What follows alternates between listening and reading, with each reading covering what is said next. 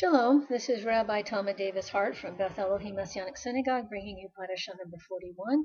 This is Pinchas, Adad Bamidbar 25, chapters 10 through 31.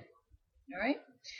If you have any questions, comments, uh, any any remarks that you'd like to make, uh, please send them to our website under the Ask the Rabbi link and I'll be happy to entertain uh, anything you might have to say about these uh, these podcasts. All right, so this week we read of Pinchas who committed a violent act, slaying both Zimri, that was the prince of Shimon, and Cozbi, the princess of the Midianites.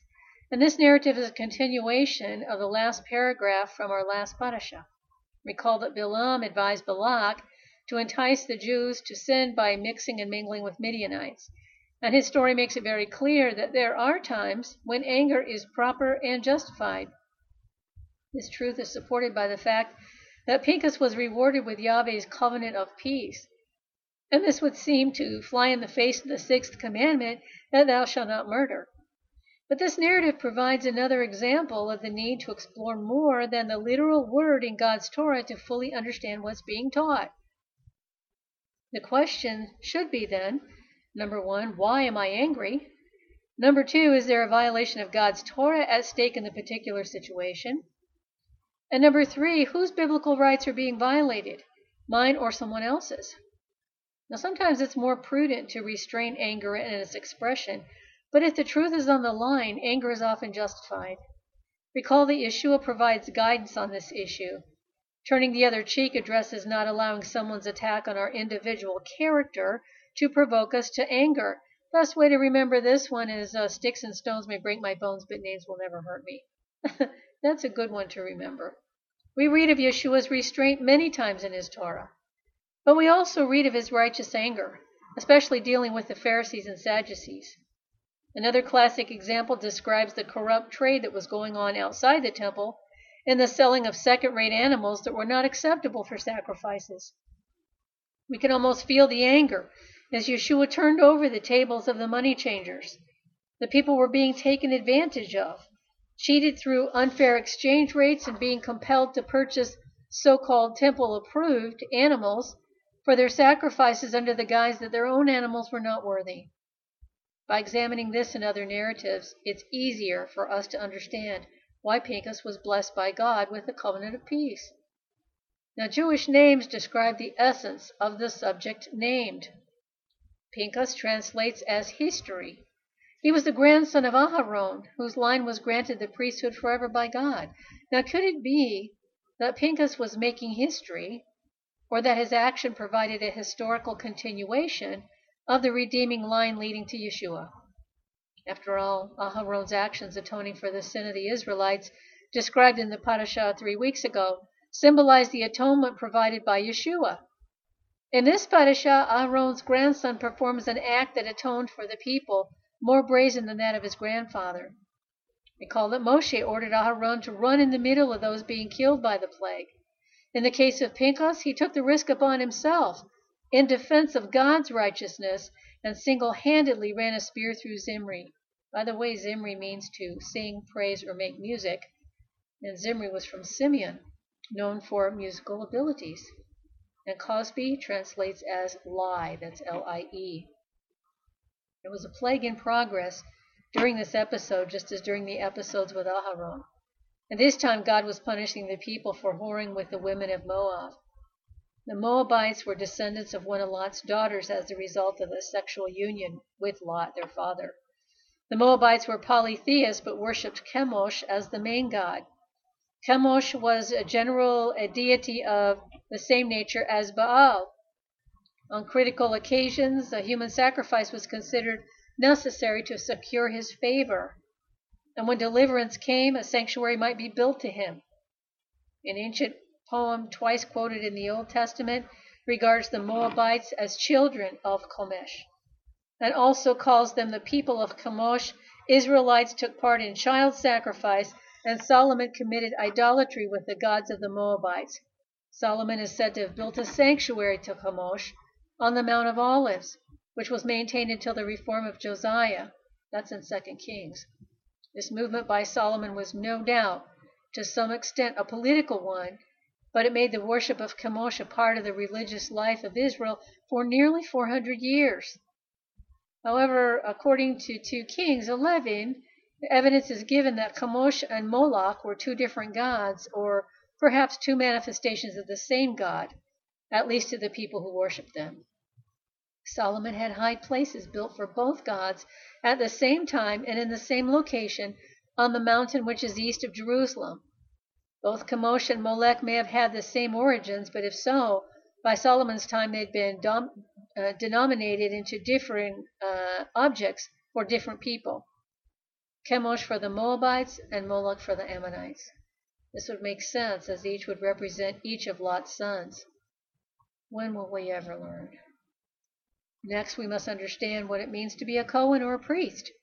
Similarly, we should all understand that true believers are priests according to 1 Peter 2 9, and it says, But ye are a chosen generation, that is, nation, a royal priesthood, an holy nation, a peculiar people, that you should show forth the praises of him who hath called you out of darkness into his marvelous light.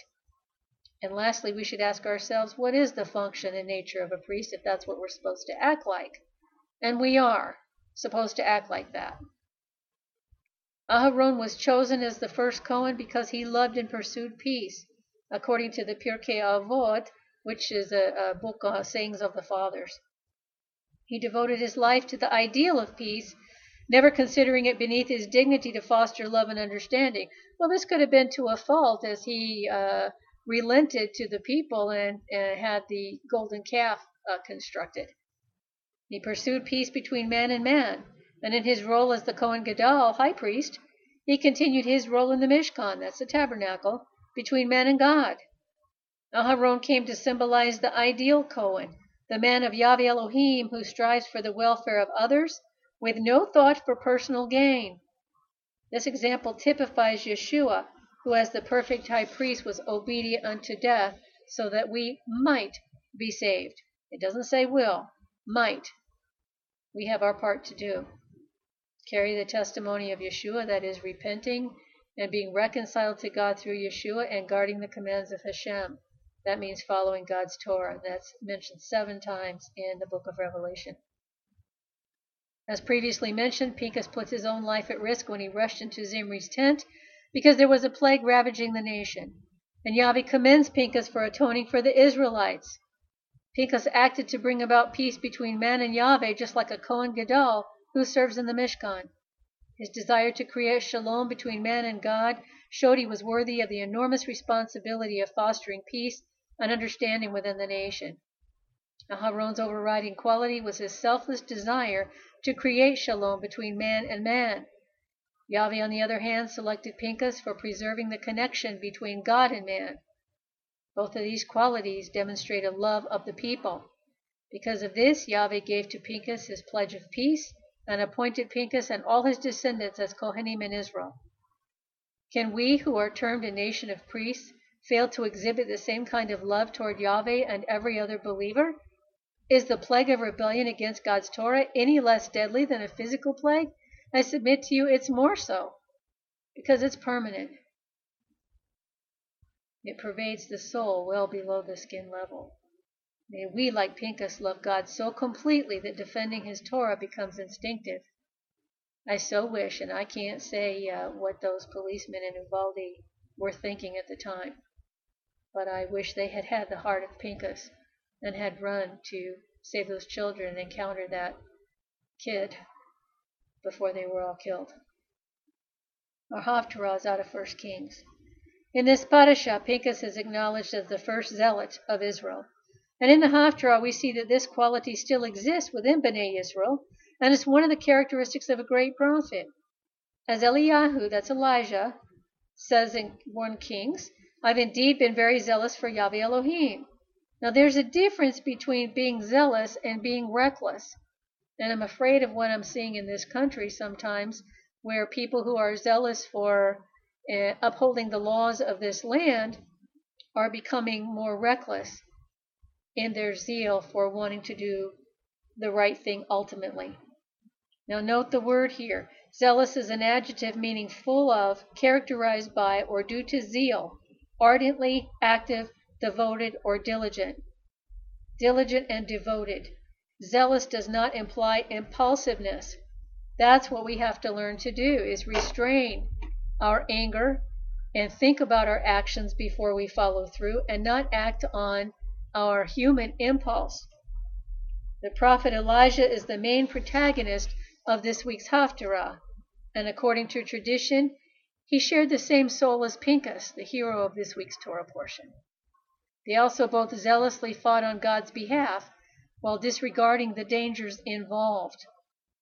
Following the showdown with the prophets of Baal at Mount Carmel, which led to the extinction of the Baal priests, the evil queen Jezebel issued a death sentence for Elijah, and he fled to the Judean desert and asked God to take his life.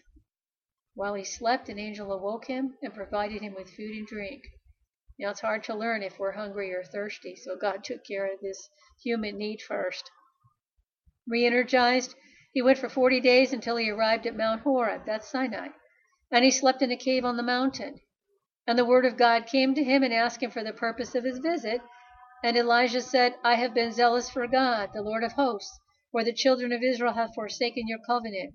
They've torn down your altars and they've killed your prophets by the sword, and I've remained alone and they seek to take my life.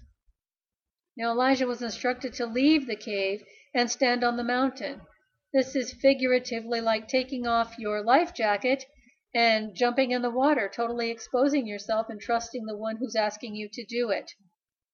There was a great strong wind splitting mountains and shattering boulders, but Elijah realized that God was not in the wind.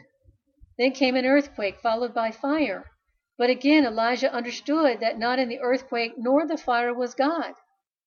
After the fire there was a subtle, silent voice and Elijah realized that the divine presence had appeared. If we'll just sit down and shut up long enough to humbly pray and seek God's guidance in all that we do, we'll be fine. But we always seem to think we have a better way of doing things, and it always ends up wrong. God asked Elijah again for the purpose of his visit. It's not because God didn't know. He wanted Elijah to think about what he was saying. And Elijah repeated his earlier response. And God instructed him to go to Damascus and anoint Hazael as king of Aram and Jehu as king of Israel, and to anoint Elisha as a prophet in his stead. And these three would continue Elijah's battle against Baal. Elijah followed his instructions, and he immediately found Elisha and recruited him as his aide and eventual successor. Now, there can be no doubt that Pinchas and Elijah were religious heroes. Not like anybody who's able to pee and poop gets a sticker today or gets a trophy just for showing up. These people were heroes. They stepped into the breach at a time when the nation was facing religious and moral crisis and palpable divine anger. They acted while everyone else, at best, watched. They risked their lives by so doing. There can be little doubt that the mob might have turned against them and attacked them. Indeed, after the trial on Mount Carmel, Jezebel lets it be known that she intends to have Elijah killed. Both men acted for the sake of God and the religious welfare of the nation, and God himself is called zealous many times in the Torah. Yet their treatment of both the written and oral Torah is deeply ambivalent. God gives Pinchas my covenant of peace, meaning that he will never again have to act on the part of a zealot. Indeed, in Judaism, the shedding of human blood is incompatible with service at the sanctuary. Remember, King David was forbidden to build the temple for this reason and others. As for Elijah, he was implicitly rebuked by God in one of the greatest scenes of the Bible. Standing at Horeb, God shows him a whirlwind, an earthquake, and a fire, but God is not in any of these. Then he comes to Elijah in a still small voice. He then asks Elijah for the second time, What are you doing here? And Elijah replies, using the same words as before, I have been very zealous for the Lord God Almighty. Now, he hasn't understood that God has been trying to tell him that he's not found in violent confrontation, just as I would submit and hope that people who are in that mode today, as far as governmental control and, and world events go, would listen to this and take heart. God is not in the force. He is the force. He's in gentleness and the word softly spoken. He has this. Now, Satan is the prince of the power of the air, and he is going around now devouring who he may. But this is not happening without God's purview. God then tells Elisha to be appointed as his successor. He tells Elijah to appoint Elisha. More profoundly, the zealot is in effect taking the place of God. As Rashi says, commenting on the phrase, Pinchas has turned my anger away from the Israelites by being zealous with my zeal. Pinchas executed my vengeance and showed the anger I should have shown. Now, this is Jewish commentary. In general, we're commanded to walk in God's ways and imitate his attributes. Just as he is merciful and compassionate, so you be merciful and compassionate. That is not, however, the case when it comes to executing punishment or vengeance. God, who knows all, may execute sentence without a trial, but being mere humans, we are not given that right or that privilege. There are forms of justice that are in God's domain, not ours, and vengeance is definitely one of those. The zealot who takes the law into his own hands is embarking on a course of action fraught with moral danger. Only the most holy may do so only once in a lifetime, and only in the most dire circumstances, when a nation is at risk, when there is nothing else to be done and no one else to do it. Even then, were the zealot to ask permission from a court, it would be denied. Pinchas gave his name to the parasha in which Moshe asked God to appoint a successor. So why was Pinchas, the hero of the hour, not appointed instead of Joshua? His answer was that a zealot cannot be a leader. This requires patience, forbearance, and respect for due process. The zealots within besieged Jerusalem in the last days of the Second Temple played a significant part in the city's destruction. They were more intent on fighting one another than the Romans outside the city walls. Nothing in the religious life is more risk laden than zeal, and nothing more compelling than the truth of God taught Elijah that God is not to be found in the use of force, but in the still small voice that turns the sinner from sin. And again, as for vengeance, that belongs to God alone. Our Brit Kaddish is out of 1 Corinthians 5. And this scripture reiterates that we are not to boast. We are a new lump and must work at keeping ourselves unleavened in the eyes of God, always striving to live in purity and truth.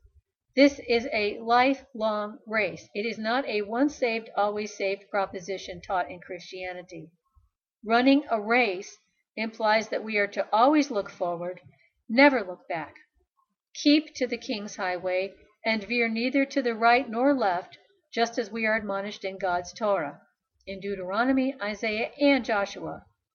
Although the Edomites, who will be destroyed in the future, would not let the Israelites pass in the first scripture we read about this metaphor for God's Torah and the race to win the prize.